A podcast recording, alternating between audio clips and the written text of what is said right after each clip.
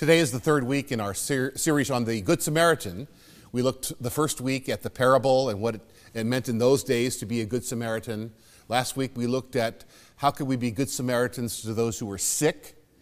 Today we're going to look at what does it mean to, in the world of justice, to be a Good Samaritan in today's world. Uh, the, part four, we're going to be looking at what does it mean to be a Good Samaritan to the poor. And we have a special uh, guest that day uh, the first Sunday in February, Reverend Musius Nkoma, who is the pastor of the Chambemwala Prayer House in uh, now church in Malawi. He's studying over here at seminary in Southern California. He's going to be with us in worship that day, so we'll talk about that. And then the, the final week, we'll look at what does it mean to be a good Samaritan to the earth, to our planet that God has given us this day. But today, about justice, uh, we have three voices which come to us from the Old Testament, from the world of the prophets and they're speaking God's truth uh, to people uh, and through the prophetic voice. So the first one is from uh, the prophet Amos. I hate, I despise your feasts, and I take no delight in your solemn assemblies. Even though you offer me your burnt offerings and cereal offerings, I will not accept them. And the peace offerings of your fatted beasts I will not look upon. Take away from me the noise of your songs to the melody of your harps I will not listen, but let justice roll down like waters and righteousness like an ever flowing stream. Did you bring to me sacrifices and offerings the forty years in the wilderness, O house of Israel? You shall take up Shaku, your king, and Kaiwan, your star god, your images, which you made for yourselves. Therefore, I will take you into exile beyond Damascus, says the Lord, whose name is the God of hosts. And then from the prophet Isaiah, Wash yourselves, make yourselves clean, remove the evil of your doings from before my eyes. Cease to do evil, learn to do good, seek justice, correct oppression, defend the fatherless, plead for the widow. And then from the book of Ecclesiastes Again, I saw all the oppressions that are practiced under the sun, and behold, the tears of the oppressed, and they had no one to comfort them. On the side of their oppressors there was power and there was no one to comfort them. And I thought the dead who were already dead more fortunate than the living who are still alive. But better than both is he who has not yet been and has not seen the evil deeds that are done under the sun. May the Lord bless to our hearts and our minds this reading of his word. I wonder how many people uh, made a New Year's resolution or a pledge to themselves that they were going to read through the whole Bible and they started off in Genesis, which is great because a lot of good stories there. Go into Exodus, good because they have the Exodus. Uh, and you're going along fine, and then you get to the last third of the Old Testament, the prophets. This, I think, is where people get bogged down in their Bible reading program because the prophets are tough. Let's just face it, they're very cranky guys. And when you read them, they're not nice. They call people names. They're very negative. And, and, uh, and so it's hard to, to wade through them in some way, but they are so important. The biblical scholar Walter Brueggemann calls them divine irritants. That was their job. God appointed them to be a divine irritant to the ruling power structure of the day, the people who were in charge of Israel the kings, the people, the whole society sometimes. And so they had to bring the word of God and pronounce it to those who did not want to hear it. None of us really like advice or the admonition to change, even when it's said in kindly terms. But it's when it's said in your face by cranky guys, we like it even less. And so, but that's what, what it was. They talked continually about justice. They said that God was not happy with the way that Israel had structured their society because there was this extreme between those that were super wealthy and those that were barely making it, starving. And the prophets came and said, God doesn't like this, that there's this extreme, that there are actually people on the bottom, widows and orphans, who don't have enough to eat, who don't have care, who are endangered. And so the, the prophets are constantly hammering them about that justice, justice, justice. Heard the story of a woman who was a grande dame. She had a big house and she wanted a portrait of herself to hang on the wall in the living room. So she hired this painter to paint a portrait of her. And when he was done, he unveiled it and she was horrified. She hated it. She complained to him. She said, This portrait does not do me justice. And the painter said, Ma'am, you don't need justice, you need mercy.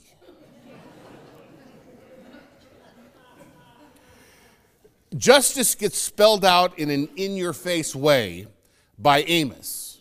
We'd much rather have mercy, but God says we need to have justice.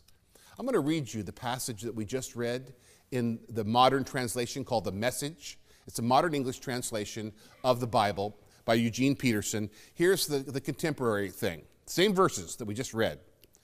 I can't stand your religious meetings. I'm fed up with your conferences and conventions. I want nothing to do with your religion projects, your pretentious slogans and goals. I'm sick of your fundraising schemes, your public relations and image making. I've had all I can take of your noisy ego music. When was the last time you sang to me? Do you know what I want? I want justice, oceans of it. I want fairness, rivers of it. That's what I want. That's all I want. That's pretty clear, isn't it? That's all God wants, Amos is saying. Fairness, justice. Micah summarizes all of the prophets in one verse. What does God want from you? Do justice, love mercy, and walk humbly with your God. The point is that seeking justice makes me interested in what Jesus was interested in. So, what did Jesus talk about the most? He talked about a group of people that he called the least of these. He said, Whenever you do something to the least of these, you do it to me. So, the least of these in that society were the widows and the orphans. That's, they're, they're literally talked about in our scriptures. He mentions, plead for the widows, the orphans. Those were the most vulnerable people in society. And Jesus was tremendously interested in their fate. Let me share with you two scenes about orphans from Africa. The first scene I read about in a book by Rob Bell, who was a minister who was, went to Nairobi, Kenya on a mission trip. And when he was there, he was staying with a friend who worked in Nairobi for an NGO. And he said, Rob, I need to show you something. And he took him at nighttime in a taxi to the worst neighborhood of Nairobi. And they got out of the car with great danger and began walking down the road. And in the shadows, he could see these figures. They were girls, young women and he could hear them say a word. They would whisper a word out. And it was the Swahili word for 25 cents, which was what it would cost to spend the night with them. 25 cents, said in Swahili. They, they were mostly AIDS orphans. Their parents had died. They worked during the daytime, but they couldn't make enough for their day job, so they became prostitutes at night. The definition of a living hell to work during the day, be a prostitute at night. And Rob Bell said, when I, when I heard those voices and saw those figures of those girls in the shadows, he said, my heart literally broke for them. Now, one of the definitions of a Christian is someone whose heart breaks by the same things that break Christ's heart. To allow your heart to be broken by the things that break Jesus' heart is a sense to be a Christian, to have that kind of a heart. Years ago, I worked for a Christian magazine called the Wittenberg Door, and my job was to do the interviews. And I got to interview a very interesting character named Studs Terkel. He was an author, quite an interesting, he was almost 90 years old by the time I met him. And uh, he, uh, he, said, uh, you know, he said, my friends on the right, they're always calling me a bleeding heart liberal. a bleeding heart liberal. So I looked into the etymology of the phrase bleeding heart. You know what it is? You you know those old Catholic pictures of Jesus? And he's got a red heart that you can see, and it's broken and it's bleeding. He said, I don't mind that term anymore now. Because to be a bleeding heart liberal means I've got the heart of Jesus. And I don't consider that an insult. To have our hearts be broken by the things that break Christ's heart is part of what it means to be a Christian. Let me give you a different story, though, of orphans in Africa. A whole different experience than the night in Nairobi. Every one of you who have been on one of our mission trips to Malawi, and I see many of you out there, you've all visited a place called the Ministry of Hope in Mponela, Malawi. Ministry of Hope is a open air pavilion where about two or three hundred kids come every day and they get fed lunch, they get taught, they're educated and taught, they play games, and more importantly, it gives a break to the grandparents who are taking care of these kids because the middle generation is dead.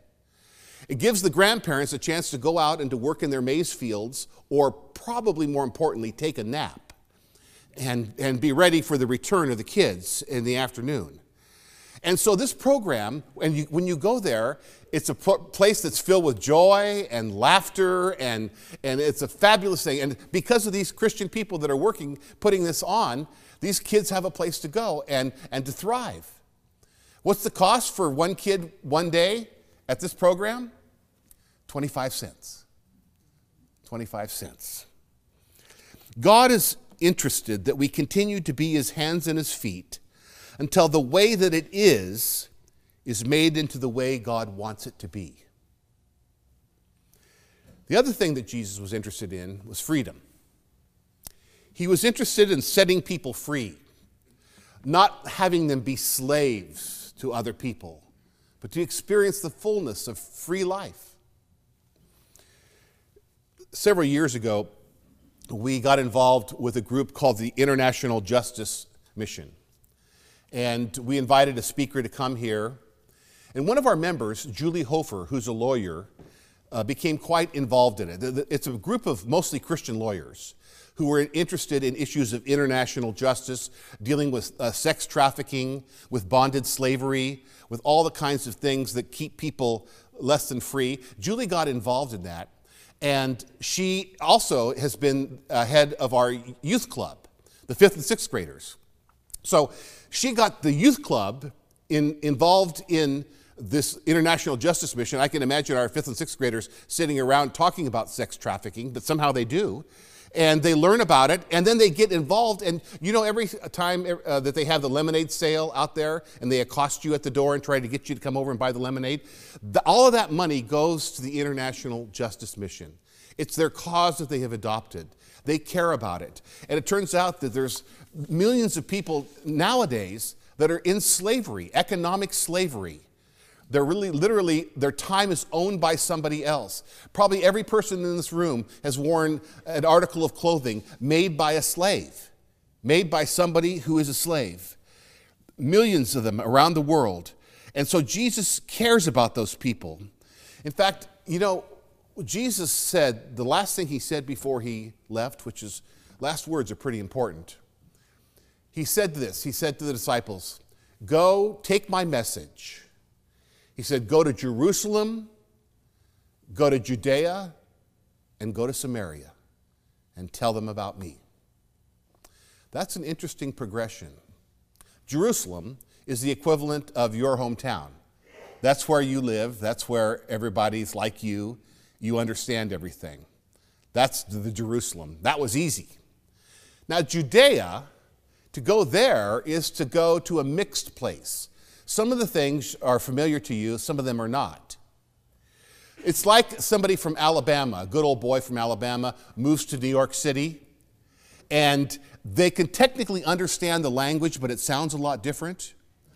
And, um, and they don't have any barbecue joints, but they have these guys on the corner selling hot dogs out of little carts. But they still have McDonald's, like back in Alabama. So some things are the same, Some things are different. That's Judea, or the guy from Iowa that moves to Haight Ashbury district of San Francisco and goes, This is a little different here, a little different what I was used to. But they still have the same bad TV commercials, so there is some the same too. But when you go beyond Judea and you go to Samaria, oh, that's.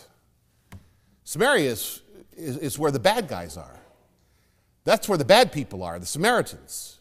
Remember the first week I said that the idea of a good Samaritan is as much of an oxymoron as the good Al Qaeda terrorist? It just doesn't work together.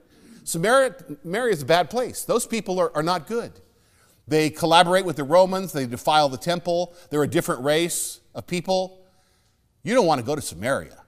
Samaria is where you want to avoid. When, if you have to go there, you better lock your doors. Don't get out of the car.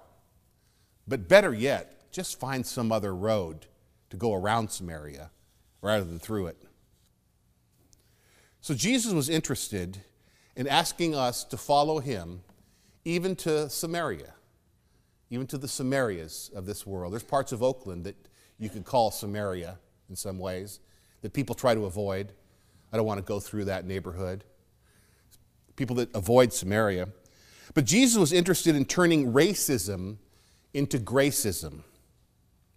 On the day of Pentecost, when all of the 14 different ethnic groups were gathered and the Spirit came down upon them and they were converted and baptized and 3,000 people became Christians, people think that the miracle was that everybody heard Peter speaking in his own language. People think that the miracle was the amazing translation of Peter's words into there. But the real miracle of Pentecost was what happened the next day when those 3,000 people in, from ethnic groups that had long hated each other, couldn't stand each other, had been fighting for each other, all of a sudden became one body, the Christian church. And they began to cooperate and to work together. That's the true miracle of Pentecost. The definition of racism is to speak, act, or think negatively about someone solely based on their color, class, or culture. The definition of grace is God's unmerited favor that is extended to humankind, something we cannot earn or deserve. So the new word, gracism, where you take those two and you put them together, is the positive extension of favor on other people's on other people regardless of and sometimes because of their color, class, or culture. The new word, gracism. To live like God is to live life as a gracist someone who extends themselves to other people, even if they don't deserve it, even if they can't repay it, even if they did not earn it. That's breaking down those barriers is part of being a Christian. When I was in Sunday school at the East Side Church of Christ in Phoenix, Arizona, we had a song that we would sing often. It was called Jesus Loves the Little Children of the World. Jesus loves the little children of the world. Red or yellow, black or white, all are precious in his sight. Jesus loves the little children of the world. And there was even a poster on the wall Jesus sitting down, and he's surrounded by all of these kids. And the kids are Asian, Hispanic, black, white, everything. It was, it was a, a visual, visual representation of the song. I remember, though, one day looking around our classroom going, Where are the yellow, red, and black kids? Because they weren't there. It was all white in our church, totally segregated church. And, and, and yet, Jesus calls for us to break down these barriers. That's why we have sister churches like Kafida and Amani to try to find a way to break down the segregation of Sunday morning. You know, it's the most segregated hour of the week is when people worship. You know, we go to sporting events and we're integrated, and other events we're integrated, but separated out in worship. The very opposite of what Jesus called people to do. The barriers of race, class, or gender. Look at gender.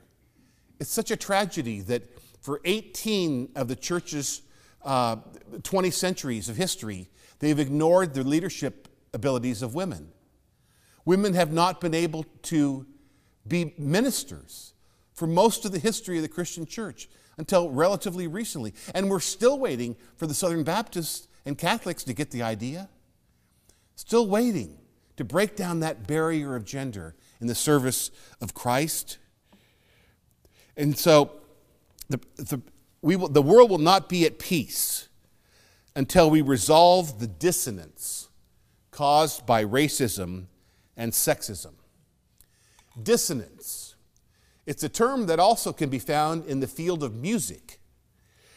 You know, you're playing a piece of music along, and, and, and the tension builds up, and then it's resolved at the end, and and it feels complete. But if you don't resolve it, then you have this, this thing that we call dissonance. Steve, he's going to show you.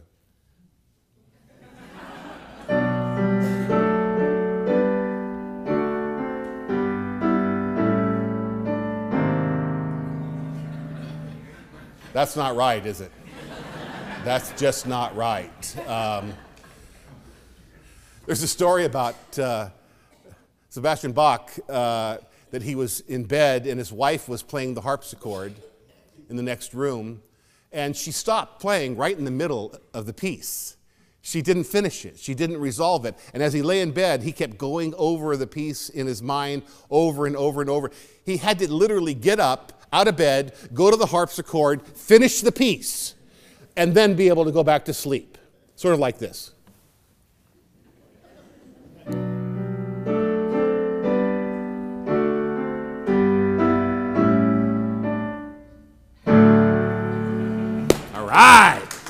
Better, Steve. Thank you. When you think about our world, there's a lot of unresolved dissonance, isn't there? That's a term for what the Bible calls sin. Sin is unresolved dissonance, things that are not right in the world, things that God sends prophets to say, I don't want this. We need to work. And justice, by the way, is a lot harder to do than aid. Hardly anybody will object if you give help to a poor person. But when you start talking about justice, you start talking about laws, and pretty soon people start saying that you're meddling in politics and you have no right to be there. When Martin Luther King began to work against the injustice of the Jim Crow South, so many people said, You have no right to be talking about that stuff. That's the, that's the government that has to do with these laws about who can go into this bathroom or that bathroom. You have no right to be doing that. When you start to work for justice, you will cause some controversy sometimes. But that's what King did. That's what Jesus did in his day and time to save people, to help people, even if it was the Sabbath. He was willing to do that. So, in conclusion, back to the parable of the Good Samaritan, there's two people that passed him on the road, past the guy who was beat up. Remember, the Levite and the priest. I don't think of them as bad people. They were just doing what their religion told them to do. Their religion told them that if you touch a dead body, or if you touch someone of another race, you're unclean. And if you become unclean, you can't do your work. So they thought it was better to play it safe, to not touch that person, not to get involved into it. But Jesus does not divine holiness as separation from evil as much as the absorption and transformation of it, wherein I pay the price instead of asking others to pay the price. Jesus says, Go beyond Jerusalem, go to Judea. In fact, go to Samaria, the place that you don't want to go, because I care about those people too. Those people need me too. Take my message and be an agent of justice in the world. And whenever we do that, we will have the heart of Christ in us as well. Amen.